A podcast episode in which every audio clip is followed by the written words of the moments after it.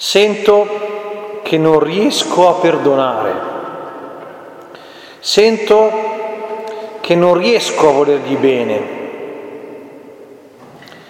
Don, io ci provo, ma non riesco a sentirmi partecipe di quello che sta capitando a quella persona, a quell'altra.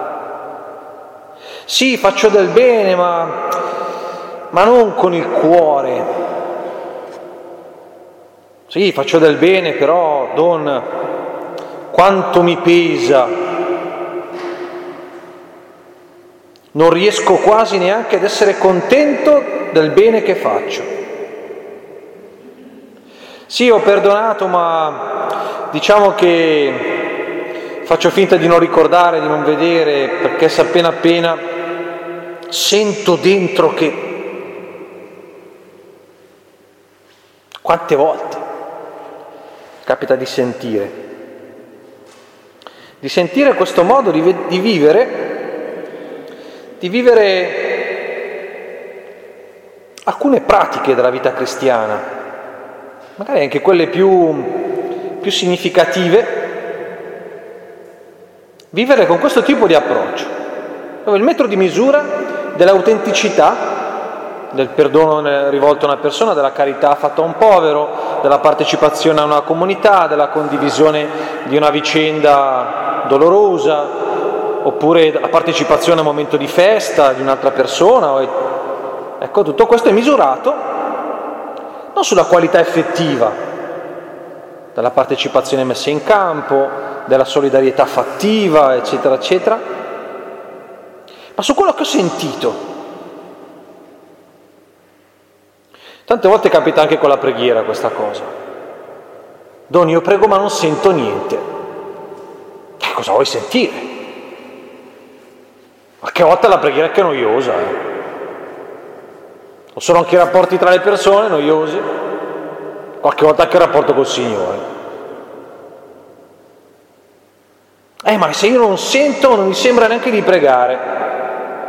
Ecco, appunto. E perché devi fare il metro di misura della verità di quello che vivi dalle farfalle che si muovono nella pancia? Perché? È meno vero il cibo che tu dai a un povero se non hai provato tutto questo trasporto nel farlo. È meno nutriente la colazione che hai preparato a tuo figlio, se l'hai fatta tutta assonnata, nervosa dalla giornata. E... Ma certo che conta anche quel che si sente.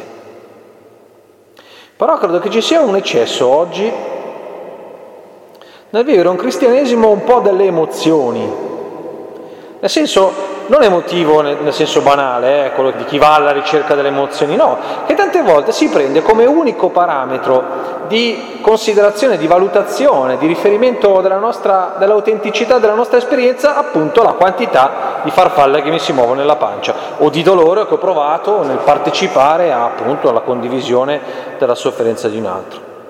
È un eccesso. Quello che si prova dipende da moltissimi fattori. Dipende da moltissimi fattori. Se qui a fare l'adorazione eucaristica e si è mangiato la peperonata sarà complicato. Ma la colpa non è che la tua fede è tiepida, la colpa è della peperonata.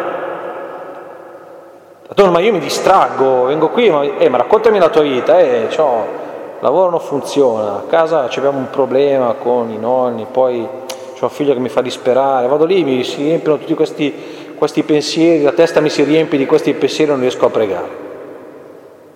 E stai lì davanti al Signore con i tuoi pensieri, più preghiera di quella lì.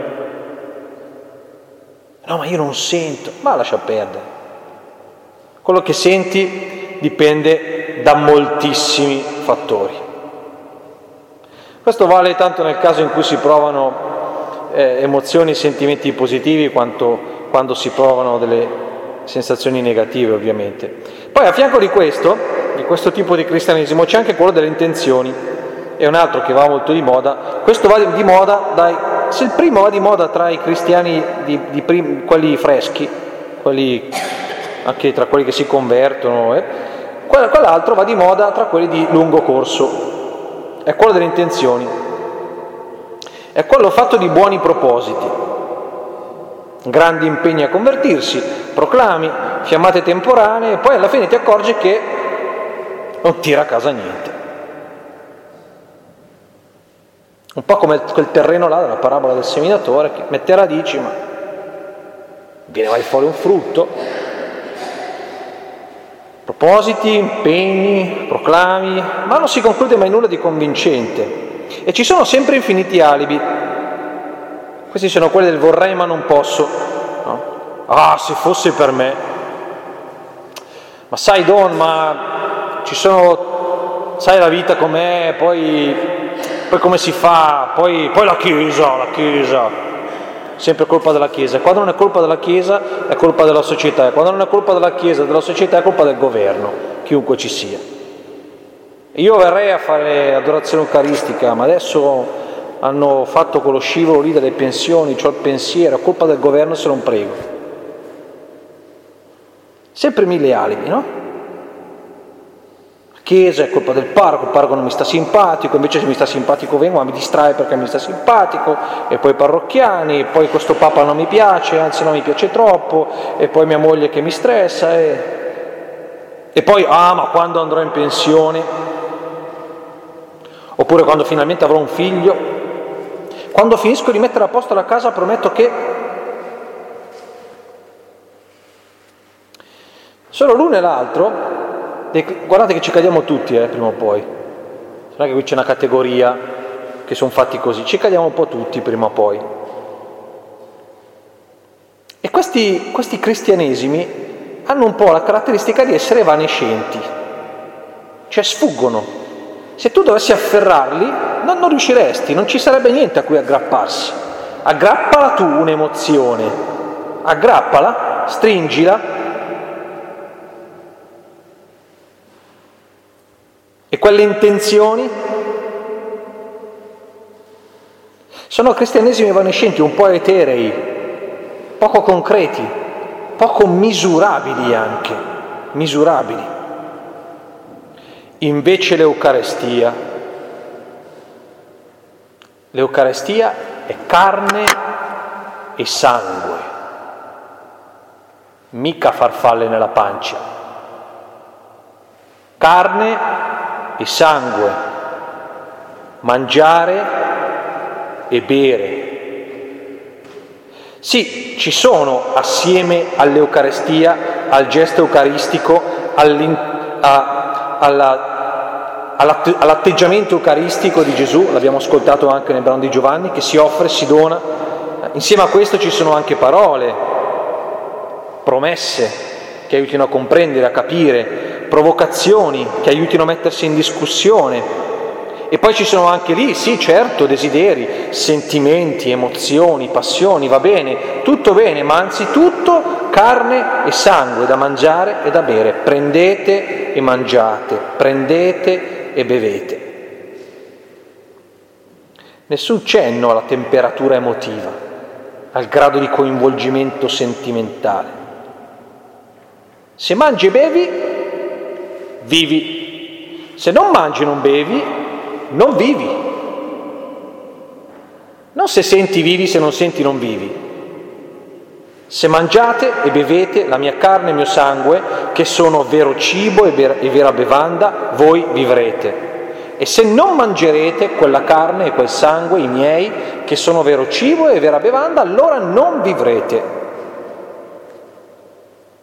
Gesù, io non ho mangiato, però ho sentito un affetto per te.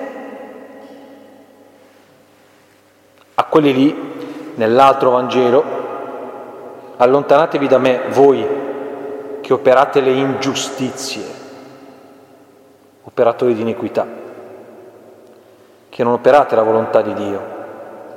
Perché qual è la volontà di Dio? Carne e sangue. Sono venuto, mi sono incarnato, perché vedeste. Che cosa? come è fatto l'amore di Dio,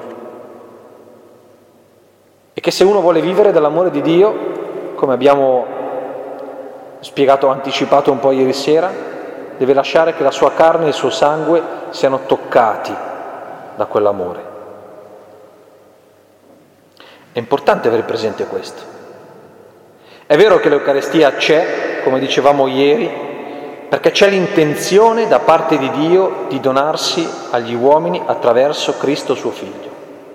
Ma l'Eucarestia non esiste se non nel gesto materiale che Cristo con la sua carne e il suo sangue ha compiuto del darsi in pasto. Quello che noi celebriamo, quando celebriamo l'Eucarestia, dobbiamo ricordarci questo.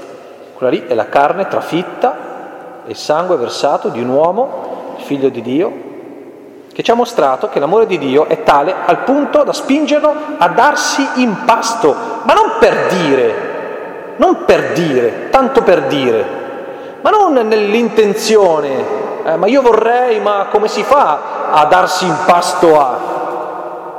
Infatti i giudei non ci credevano. Come si fa a darsi in pasto? Ha fatto sul serio. Ma senza quel gesto di Gesù l'intenzione di Dio sarebbe stata come le nostre intenzioni evanescente.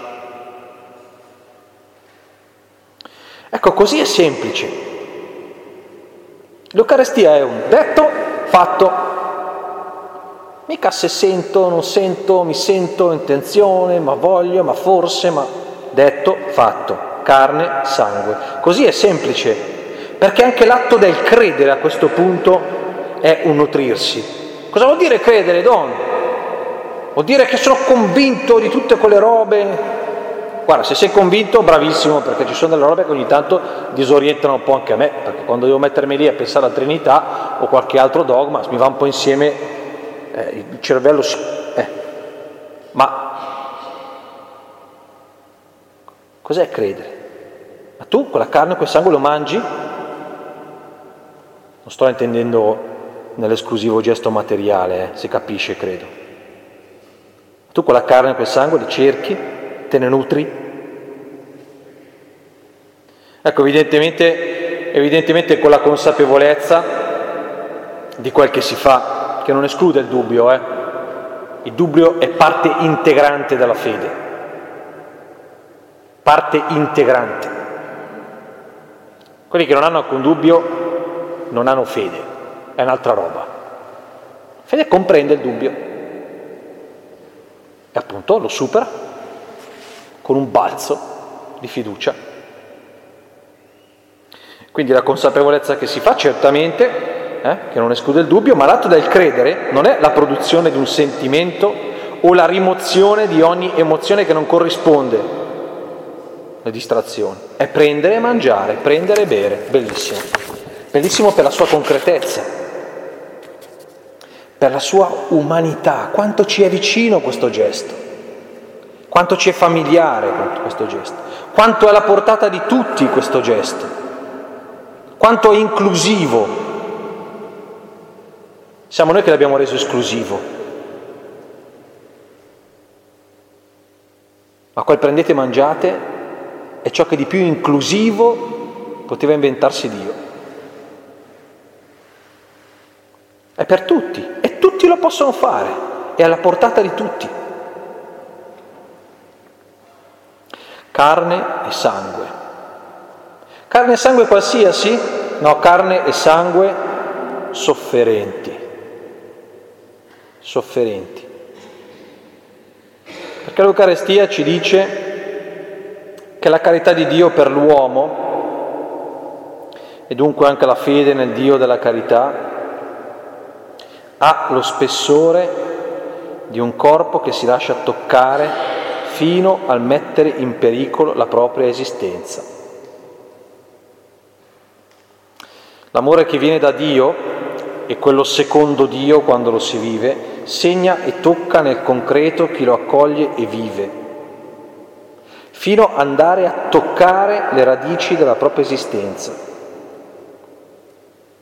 In fondo è così, eh? L'amore indebolisce quando è autentico, rende deboli, consuma, ferisce, mette a rischio la vita. Infatti l'Eucarestia è la vita del figlio di Dio messa in pericolo per amore. Ecco le perplessità dei giudei, capite? Avevano ragione a dire, ma come fa a darci la, la, la, la sua carne da mangiare, il suo, corpo, il suo sangue da bere? Ma... E certo, perché al di là dell'aspetto concreto del come facciamo, ma eh, lo scandalo era che darsi in pasto agli altri presupponeva la morte. Ma sei sicuro? Ma come fai? Ma vuoi ucciderti? E vuol dire che noi poi concretamente, ma Ma capisci che se tu ti poni in questi termini, finisci tu per far cominciare noi. Vuoi la tua fine? È scandaloso questo. Perché l'amore di Dio è scandaloso in questi termini, arriva fino alla fine, finché è finito. Finché è finito. E quello che noi celebriamo quando celebriamo l'Eucarestia è Cristo alla fine. Finito. Avevano ragione ad essere perplessi e scandalizzati. Perché l'Eucarestia è così, eh? Ci annuncia, ci dice che non c'è nulla di evanescente e di etereo, di virtuale nell'amore di Dio e nella pratica evangelica dell'amore che lui offre e insegna. Nell'Eucarestia vediamo che l'amore tocca il tempo e lo spazio dell'esistenza di chi vuole viverlo. Cioè chi ama accorcia la propria vita. Chi ama restringe lo spazio che occupa. perché dedica tempo all'altro e perché offre quello che ha all'altro. L'amore è una cura dimagrante, consuma, restringe. Sì, amare è una questione di tempo e di spazio, eh? ma lo sperimentiamo, lo tocchiamo con mano. Quando amiamo le persone, bestia, va via un sacco di tempo e un sacco di risorse, quando si ama sul serio. E quando qualcuno ci ama, ce lo chiede, ma perché non hai mai tempo per me? Ma quando mi dedichi del tempo? Poi se, se si ha a che fare con i piccoli su questo sono... Quando entri in una casa dove ci sono i bambini, ti accorgi che i bambini hanno occupato la casa. C'è in giro tutto, dappertutto, tutto loro. Eh, e i genitori cosa fanno? Sì, dopo, quando viene qualcuno, dai, metti a posto, metti in ordine, perché bisogna fare spazio a un altro. E quando si ama si fa spazio e si dà tempo. Anche la vita di Cristo si è accorciata per amore e si è ristretta per amore. Amare sul serio è una questione di tempo e di spazio. E tutto questo poi in una dimensione di gratuità e di grazia sconcertanti, sconcertanti. Questo dedicare il tempo e offrire lo spazio che Gesù fa ha un valore evidentemente incommensurabile, perché sono il tempo e lo spazio del Figlio di Dio, hanno una valenza eterna, sono regalati. Non è che a questi, a questi che oltretutto manco ci credevano, Gesù dice, eh, prendete il mio corpo, mangiate la mia carne, bevete il mio sangue, poi passate alla cassa e vabbè, oggi lunedì faccio lo sconto, però pagate. Eh. Ma che? Ma che? Gratuito, gratuito. Un corpo e un sangue senza prezzo offerti a coloro che non avevano alcun potere d'acquisto un corpo e un sangue, uno spazio, un tempo, quelli di Dio, offerti a noi che non abbiamo nei suoi confronti nessun potere d'acquisto, nonostante tanti linguaggi nostri ci hanno fatto pensare il contrario. Devo acquistare grazia agli occhi di Dio. E con cosa la paghi? La grazia di Dio con cosa la paghi? Quant'è il cambio tra gli euro e con che moneta si pagherà la grazia di Dio? Ma non devi acquistare, è gratis. No, ma io voglio pagare, eh? perché tra me e te non ci devono essere debiti. Ma non è questione di debiti, è questione di amore. Eh. L'amore mica fa i debiti, è sempre a credito.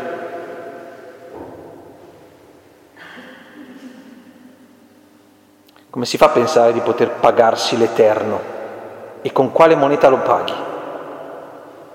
E questo, Cristo, offre la sua carne e il suo sangue per la vita eterna. Chi mangia questo pane e beve questo, eh, chi mangia questo pane vivrà in, eter- questo pane vivrà in eterno, eh? offre questo eterno a chi nemmeno sapeva gestire il temporaneo.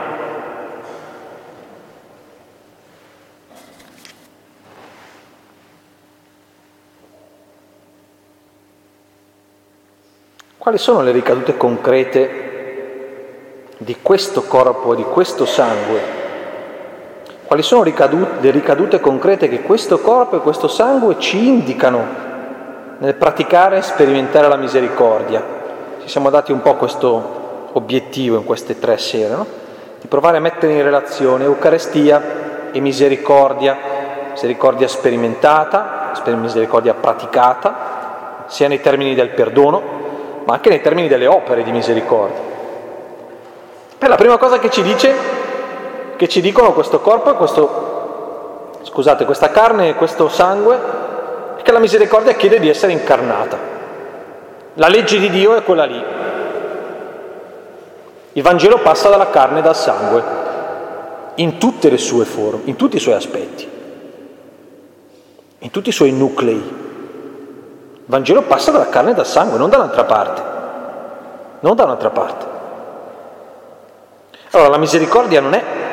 Devo impegnarmi a provare il sentimento di pietà, di compassione, devo, devo riuscire a non sentire dentro più quel, quel fastidio, quel rancore che, che, provo quando vedo quello lì che anni fa e ancora a distanza di anni mi rodega dentro quando lo vedo, però non l'ho perdonato.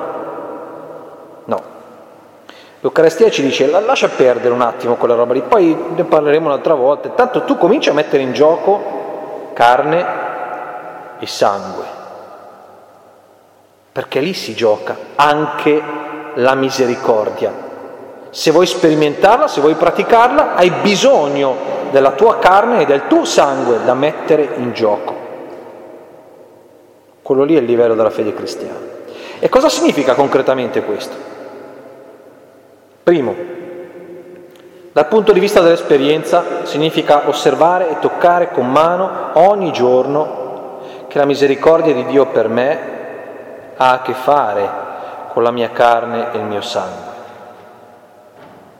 Un Dio che non smette di farsi toccare dalla mia carne e il mio sangue e dal mio sangue.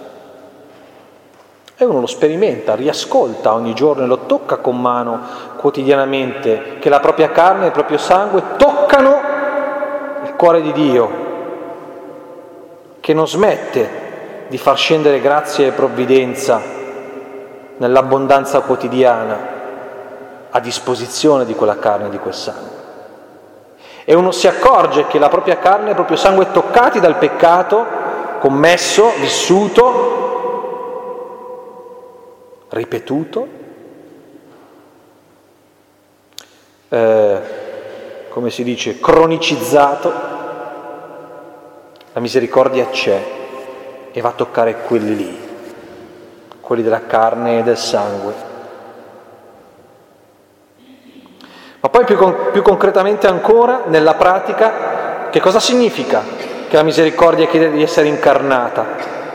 Che, si, che si tratta di non smettere di farsi toccare dall'altro, ma al contrario lasciarsi continuamente toccare fino a lasciarsi ferire dall'esistenza del prossimo. Qualche volta le nostre pratiche di misericordia hanno l'obiettivo di, anzitutto, di mettere a posto la nostra coscienza, che è la maniera con cui noi pre- prendiamo le distanze dall'esistenza dell'altro.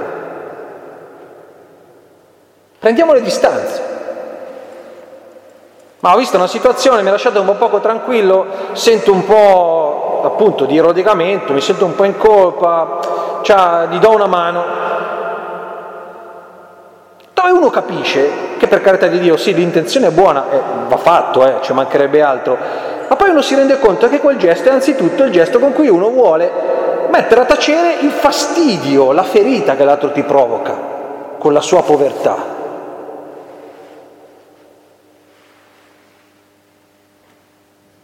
E questo vale qualche volta anche nei termini del rancore eh, che si prova, dove a un certo punto si mette una pietra sopra fa niente se lì dentro c'è un marciume terribile perché provo nei confronti di quella persona tutto il male possibile, ma gli metto una pietra sopra solo perché, senza risolvere, senza risolvere, solo perché voglio smettere di star male. È comprensibile, attenzione, è comprensibile. È comprensibile. Ma non è la misericordia evangelica. La misericordia evangelica non smette di farsi toccare dall'altro, anche se mi ferisce. È continuare a guardarlo in faccia, a chiamarlo per nome, a chiamarlo prossimo, a considerare la sua esistenza, a rendere disponibile una, una vicinanza. Capite che allora è vero che come per l'Eucarestia qui c'è di mezzo una scelta di debolezza di fragilità, più che una prova di forza. Prova di forza è quella appunto del prendere le distanze. Ah, con questa roba voglio chiudere, è un capitolo chiuso, non ne parliamo più e sparisce la persona. No, una prova de- è una scelta di debolezza, di fragilità. Non solo nel senso che magari in qualche occasione si prende le parti del debole, ma di diventare deboli in modo radicale, diventare deboli.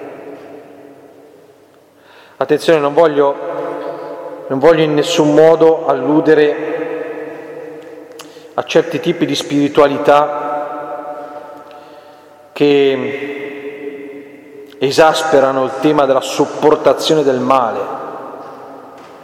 Sì, devi continuare a soffrire. Quello ti ha fatto del male? Bene, stagli più vicino, così soffri di più.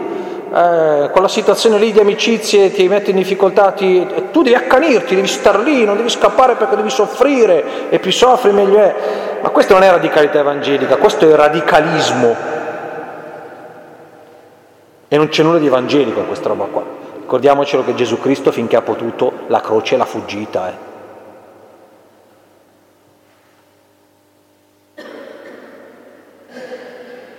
E l'ha vissuta quando l'ha scelta. Quando l'ha scelta. No, non si tratta di vivere questa specie di masochismo spirituale, ma no, spirituale poi non so quanto. No, la debolezza è un'altra cosa, è la rinuncia a una posizione di forza. Ecco, spesso credo che pensiamo proprio alla misericordia un po' in questi termini, eh? l'attuazione di quella data soluzione a una questione che mi ferisce, così poi finalmente non ci penso più, oppure che sia un'offesa eh, ricevuta a un povero che mi fa pena ma mi tolgo dalle scatole quella cosa lì in modo che non mi ferisce più. No, è altro. Perché poi questo lasciarsi toccare vuol dire anche magari stare dentro in una situazione dove io porto il peso della mediocrità dell'altro che mi è vicino, che mi ferisce, lo porto, paziento, lo porto anche magari con sorriso sul volto, felice di farlo, poi magari non vengo capito, o tendo la mano e l'altro me la morde un'altra volta E la debolezza vuol dire, vuol dire, vuol dire metterla un'altra volta. Oppure essere disponibili anche quando si continua a trovare ostilità, quando non si è corrisposti né gratificati. Debolezza vuol dire, e lasciarsi toccare dall'altro, vuol dire che non userò mai il mio essere comprensivo, paziente e misericordioso come un'arma di superiorità, eh sì, lui è cattivo, ma io, io sono paziente. Debolezza vuol dire imparare a dimenticare il bene che si è fatto, dimenticarlo.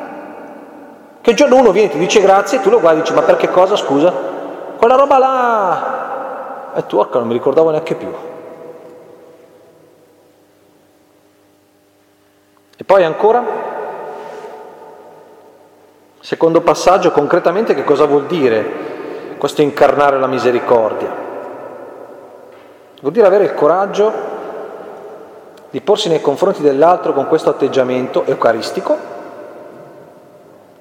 del dire che la tua vita vale più della mia. Questo? Eh? È questo.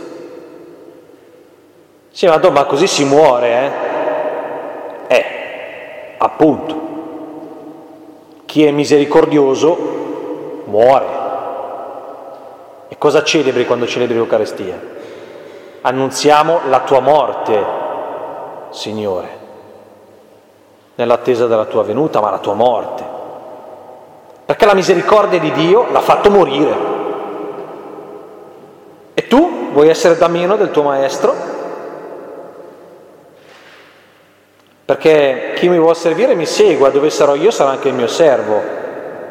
In tutti i sensi dove sarò io sarà anche il mio servo. E se si vuole entrare nel regno, c'è un perdere la vita per entrare nel regno.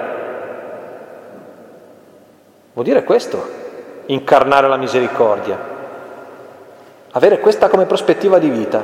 La vita dell'altro vale più della mia. Io voglio che lui viva e lo desidero al punto tale che se non c'è altra soluzione ci metto la mia a favore della sua di vita, se non c'è altra soluzione. E questo concretamente vuol dire, vuol dire appunto mettersi in una posizione da perdente in tantissime situazioni, vuol dire rinunciare al potere in tantissime situazioni Vuol dire mettere da parte un desiderio e un sogno in tantissime situazioni. Sì, vuol dire anche questo. Anche questo vuol dire. Non solo questo, ma anche questo. Dobbiamo ricordarcelo. Non è solo questo, evidentemente, l'esperienza della misericordia, ma c'è anche questo aspetto di crocifissione. E poi terzo, che è la conseguenza di questo Ricordarsi, questo vuol dire incarnare la misericordia, che ogni misericordia offerta o ricevuta ha un prezzo, c'è un prezzo da pagare. È così, c'è un debito, perché? Perché mi hai fatto del male, siamo in debito, devi risarcire.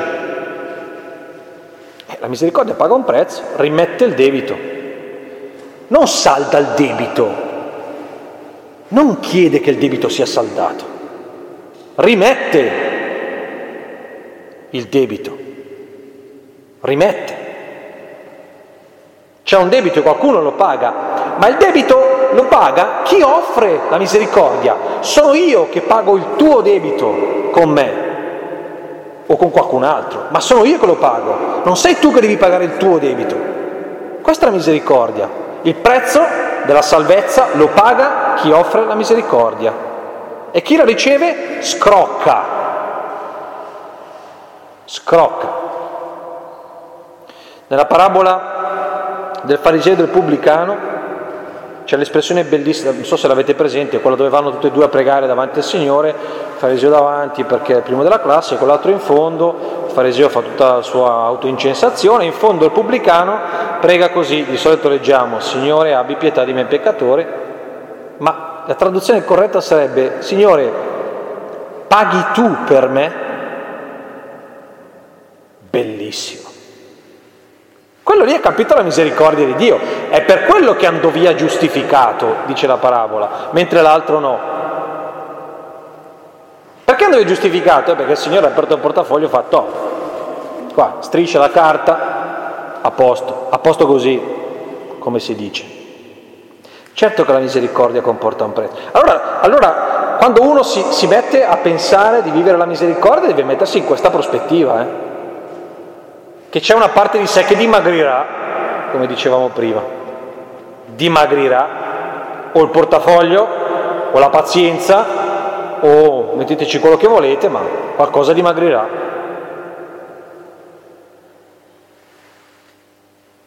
E infine concludo, misericordioso Una misericordia incarnata è quella di chi non solo si lascia toccare, paga il prezzo, ma sceglie di saldare la propria esistenza a quello, a quella di chi, a quella della persona a cui ha destinato la propria misericordia. Saldare. Questo gesto di misericordia è anzitutto una promessa di comunione, è una, un'alleanza che si, che si traccia. Offrirti misericordia o ricevere misericordia è un'alleanza che si stabilisce, è un per sempre quello lì, è un per sempre. Vuol dire che io e te saremo legati da questo prezzo pagato, non come un ricatto, ma come il segno, il testimone che sancisce la mia alleanza con te, che è data una volta per tutte, una nuova ed eterna alleanza. E ogni atto di misericordia non può che essere così una carne ed un sangue offerti come prezzo per la vita dell'altro in vista di una comunione definitiva. definitiva.